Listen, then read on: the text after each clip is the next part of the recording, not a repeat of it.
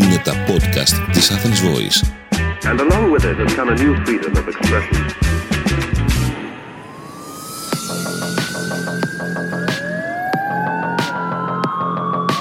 Ακούτε το podcast Criminal Minds της Athens Voice. Η συγγραφέας Μενή Φιλιππίδη ερευνά τα εγκλήματα και τις τραγικές ιστορίες που συγκλώνησαν την Ελλάδα και τον κόσμο.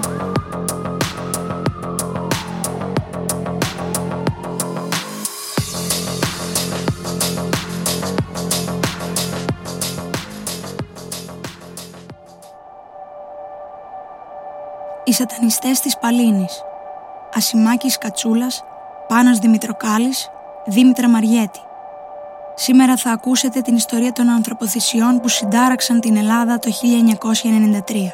Οι πρωταγωνιστές άνθρωποι καθημερινοί. Άνθρωποι που κινούνταν δίπλα μας. Τα Χριστούγεννα του 1993 αποκαλύφθηκε η δράση μιας ομάδας σατανιστών που δρούσε στην περιοχή της Παλίνης και είχε αφήσει πίσω της δύο νεκρές νέες γυναίκες. Μετά από σχεδόν διετής έρευνες, η αστυνομία συνέλαβε τον Ασημάκη Κατσούλα, 23 ετών, τον Μάνο Δημητροκάλη, 21 ετών, και τη 16χρονη Δήμητρα Μαριέτη. Οι τρεις τους ήταν φίλοι. Η υπόθεση ήταν πρωτοφανής για τα ελληνικά χρονικά. Οι δράστες, πολύ νέα παιδιά, από οικογένειες μεσαίας τάξης, ευπαρουσίαστα. Τα εγκλήματα, οι ανθρωποθυσίες όπως τα αποκαλούσαν οι ίδιοι, φρικιαστικά. Τα ιδιωτικά κανάλια στην άνθησή τους διψασμένα για μια ιστορία σαν κι αυτή. Από τη δεκαετία του 1980, η λατρεία του Σατανά είχε συνδεθεί με πολλά φρικτά εγκλήματα διεθνώς, κυρίως θυσίες παιδιών και ζώων που συνεχίζονταν και στη νέα δεκαετία. Τα τελευταία δύο χρόνια στην περιοχή της Παλίνης και της Κάτζας, ο Κατσούλας, που είχε μεταφυσικέ ανησυχίες και ήταν μοιημένος στον αποκρυφισμό, προσπαθούσε να προσιλητήσει νεαρούς μαθητές και μαθήτριες. Ο Μάκης μας έλεγε μέσα ότι ήταν ο ίδιος ο σατανάς. Και ότι απλά σαν σατανάς δηλαδή υπάκουε σε κάποιους ανώτερους δαίμονες. Διέθετε χαρίσματα ηγέτη και ταλέντο να υποβάλει τους γύρω του και να γίνεται πιστευτός. Η Δήμητρα Μαριέτη είχε δεσμό με το Μάνο Δημητροκάλη όταν ο Κατσούλας χώθηκε ανάμεσά τους και τους έπεισε ότι ήταν θέλημα του δαίμονα να χωρίσουν. Φυσικά, ήταν επίσης θέλημα του δαίμονα η όμορφη Δήμητρα να πέσει στην αγκαλιά του Κατσούλα. Τα φτιάχνουμε με το Μάκη επειδή ήταν εντολή κάποιου δαίμονα να κάνω εγώ σχέση με το Μάκη. Διάφορα συμβάντα, όπως τροχαία ατυχήματα συμμαθητών ή αρρώστιες συγγενών, ο Κατσούλας τα παρουσίαζε ως έργα των δικών του δαιμονικών δυνάμεων στα εύπιστα παιδιά και τα τρομοκρατούσε ώστε να τα ελέγχει. Πώς τον πίστεψα; Υπήρχαν κάποια περιστατικά παλιότερα τα οποία μου είχε πει ότι είχε καταραστεί κάποια παιδιά και όντως αυτά τα παιδιά είχαν, ε, ο ένας πέθανε σε αυτοκινητιστικό ε, και ο άλλος είχε δύο αρκετά μεγάλα ατυχήματα μπορώ να πω. Πολλοί μαθητές από τα σχολεία της περιοχής είχαν πιστεί για τα ωφέλη που θα είχαν αν άρχιζαν να λατρεύουν το Σατανά, υπογράφοντας συμβόλαιο μαζί του, και έτσι έδιναν στον Κατσούλα μεγάλα χρηματικά ποσά και συμμετείχαν σε τελετές σατανισμού και μαγείας. Όργια, όπως τα αποκαλούσαν μετά οι εφημερίδες και τα κανάλια. Έχεις πάρει εσύ χρήματα; Ναι, έχω πάρει. Πόσα περίπου; Μέχρι ένα εκατομμύριο. Τον Αύγουστο του 1992, ο Κατσούλας σκόπευε να κάνει την πρώτη ανθρωποθυσία με τη βοήθεια του Μάνου Δημητροκάλη. Στη Μαριέτη είπαν απλώς ότι θα οδηγούσαν μια νέα κοπέλα, τη 14χρονη Δώρα Σπυροπούλου, που ήδη είχαν γνωρίσει, σε μια ερημική τοποθεσία και μετά την τελετή θα την έπαιρνε ο Σατανάς. Στις 27 Αυγούστου, οι τρεις νέοι πηγαίνουν στην Αθήνα με αυτοκίνητο του Κατσούλα, συναντούν τη Δώρα και πηγαίνουν στο Λικαβιτό προσπαθώντας να τη διασκεδάσουν και να τη χαλαρώσουν. Μετά πηγαίνουν και οι τέσσερις στο Σέσι Κοροπίου, ο Κατσούλας λέει στη Μαριέτη να μείνει στο αυτοκίνητο. Μαζί με τον Δημητροκάλη οδηγούν τη Σπυροπούλου σε μικρή απόσταση για την τελετή. Τη γδίνουν και της δένουν τα χέρια.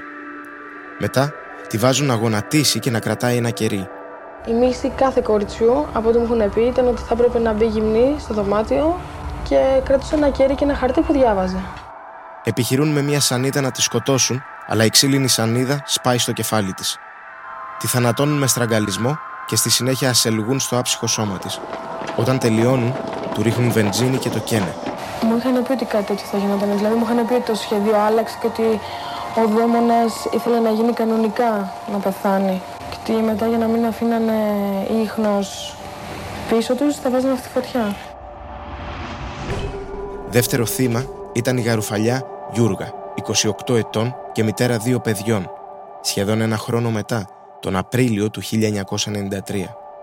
Ο Κατσούλας πίστευε ότι αν προσέφεραν θυσία στο σατανά τη Μεγάλη Εβδομάδα, θα έπαιρναν πιο μεγάλη δύναμη από τους δαίμονες.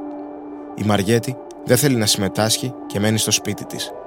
Ήξερα ότι ήταν Μεγάλη Εβδομάδα και ότι αν κάποιος σκο, σκο, αν σκοτώνανε κάποιον εκείνη την ημέρα, Μεγάλη Παρασκευή, όπως και άλλα πράγματα μέσω της μαγείας που γίνεται Μεγάλη Παρασκευή, παίρνουν πιο πολύ δύναμη και παίρνουν κάποια εύνοια από τα πνεύματα. Η Γιούργα εργαζόταν ως καμαριέρα σε κεντρικό ξενοδοχείο της Αθήνας και όταν εκείνο το απόγευμα επέστρεφε στο σπίτι της στα γλυκά νερά, ο Κατσούλας και ο Δημητροκάλης παρέστησαν τους αστυνομικούς και με τις πλαστές ταυτότητες που είχε εφοδιαστεί ο Κατσούλας την πήραν με κάποια δικαιολογία στο αυτοκίνητο. Την οδήγησαν στο σέσι κοροπίου, την έγδισαν, της πέρασαν χειροπέδες και τη βίασαν. Στο τέλος, ο Κατσούλας πολτοποίησε το κεφάλι της με μια μεγάλη πέτρα για να μην αναγνωρίζεται. Οι περιγραφές του αδερφού της Γιούργα που κλήθηκε να αναγνωρίσει το πτώμα μέρες μετά την εξαφάνιση είναι σπαραξικάρδιες. Τα στοιχεία που δίνει ο ιατροδικαστής Φίλιππος Κουτσάφτης για την κατάσταση της ορού που εξέτασε είναι σοκαριστικά. Η νέα γυναίκα αντιστάθηκε στεναρά, έδωσε μάχη για να κρατηθεί στη ζωή. Ήταν αδύνατον να δεις χαρακτηριστικά. Μόνο από τα δευτερογενή στοιχεία του πτώματος έγινε αναγνώριση. Ήταν κοιμνό το πτώμα, ήταν λαϊνά κακοποιημένο και το κυριότερο απ' όλα είχε στοιχεία προηγηθήσεις πάλης. Το θύμα αντιστάθηκε και μάλιστα στην οσφή υπάρχουν εκδορές που δηλώνουν ότι καθυλώθηκε θέση ανάσκελα. Η αστυνομία είχε αρχίσει τις έρευνες για τον εντοπισμό των δραστών μετά την έβρεση του πρώτου θύματος. Τώρα, μετά το δεύτερο θύμα, οι έρευνες εντατικοποιήθηκαν και είχαν αποτέλεσμα. Οι τρεις σατανιστές της Παλίνης συνελήφθησαν την παραμονή των Χριστουγέννων του 1993. Οι λεπτομέρειες που έδωσαν για τις σατανιστικές τελετές ήταν ανατριχιαστικές και η φόνη ειδιχθής. Η ελληνική κοινή γνώμη σοκαρίστηκε. Πρώτη φορά γνώριζε τέτοιου είδους εγκλήματα. Το θέμα είχε τεράστια κάλυψη στον τύπο και τα ιδιωτικά κανάλια. Αλλά και οι δημοσιογράφοι έμοιαζαν απροετοίμαστοι να καλύψουν τέτοια εγκλήματα. Ή ίσως επειδή το απαιτούσε ο κυτρινισμός των καναλιών και των εποχών, οι ερωτήσεις τους ήταν περισσότερο γαργαλιστικές παρά διαφωτιστικές για το προφίλ των δραστών. Τα τηλεοπτικά ρεπορτάζ με την υποβλητική μουσική επένδυση και τα εφέ, γεμάτα στερεοτυπικό λόγο και λεπτομέρειες που δεν προσέφεραν χρήσιμη γνώση στους θεατές, απλώς ερέθιζαν την οσυρή τους περιέργεια. Παρά την επιμονή των δημοσιογράφων, οι δράστες ήταν λιγομίλητοι και δεν έκαναν δημόσια πολλές αποκαλύψεις. Ο Δημητροκάλης και η Μαριέτη από την αρχή διαχώρισαν τη θέση τους από τον Κατσούλα, υποδεικνύοντάς τον ως τον αρχηγό και ενορχιστρωτή των εγκληματικών ενεργειών. Φαίνονταν αληθινά τρομοκρατημένοι από τη δύναμη που τους έπεισε ότι ασκούσε πάνω τους, αν και κάποτε κατάλαβαν ότι όλα γίνονταν για να ικανοποιήσει ο ίδιος τις ωρέξεις του. Αν μίλαγε κάποιος για το φόνο ή αν έλεγε οτιδήποτε, ήταν νεκρός. Ακόμη και οι συγγενείς του Δημητροκάλη έδειχναν πεπισμένοι ότι οι ατυχίες και τα κακά που είχαν βρει την οικογένειά τους πήγαζαν από τις σατανιστικές δυνάμεις του Κατσούλα. Ο ίδιος δήλωνε ότι δεν υπήρχε αρχηγός στην ομάδα και ότι υπήρχαν ανώτεροι σε βαθμό από εκείνο. Υπάρχουν άτομα σε πιο υψηλούς βαθμούς πάνω από το δικό μου. Και σίγουρα δεν είμαι εγώ αρχηγός, αφού με τη Δήμητρα τη Μαργέτη σκοπεύαμε να αραβωνιαστούμε. Με το Μάνο ήμασταν φίλοι χρόνια. Δεν υπήρχε θέμα αρχηγίας. Οι έρευνες δεν έδειξαν ότι υπήρξε ποτέ μεγαλύτερο κύκλωμα.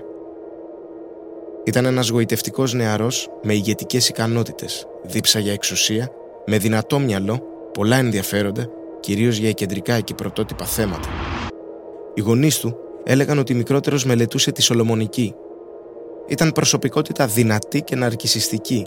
Ο Δημητροκάλης και η Μαριέτη ήταν πιο αδύναμα άτομα που ο Κατσούλας μπόρεσε να χειραγωγήσει. Πιστεύω ότι ο καθένας θα πληρώσει για αυτό που έκανε. Την 1η Ιουλίου του 1995, το δικαστήριο καταδίκασε τον Ασημάκη Κατσούλα σε δύο φορές ισόβια κάθυρξη και πρόσκαιρη κάθυρξη 12 ετών και 10 μηνών. Επίσης, το Μάνο Δημητροκάλη σε δύο φορές ισόβια και πρόσκαιρη κάθυρξη 9 ετών και 10 μηνών.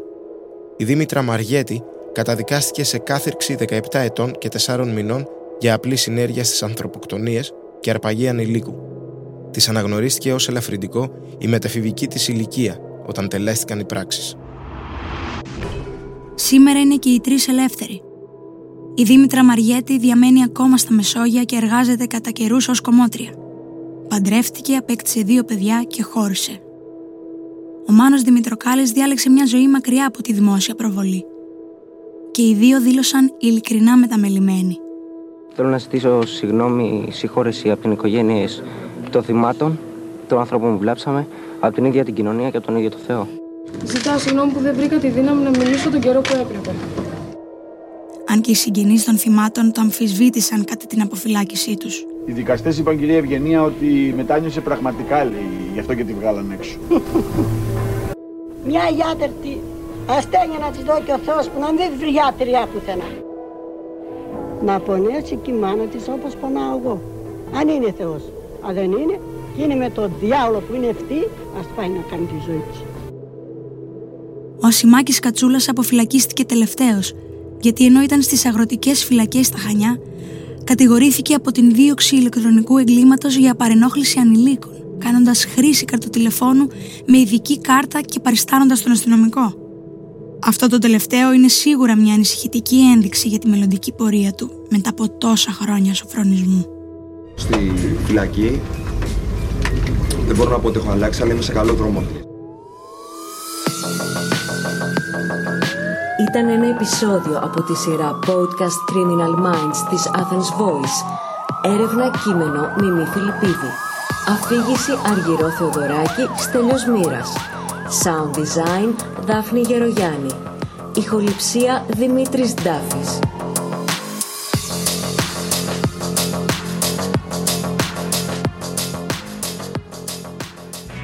Ήταν ένα podcast από την Athens Voice. Μπορείτε να ακούσετε τα podcast της Athens Voice στο athensvoice.gr και στο Spotify, στο Apple Podcast και το Google Play Music.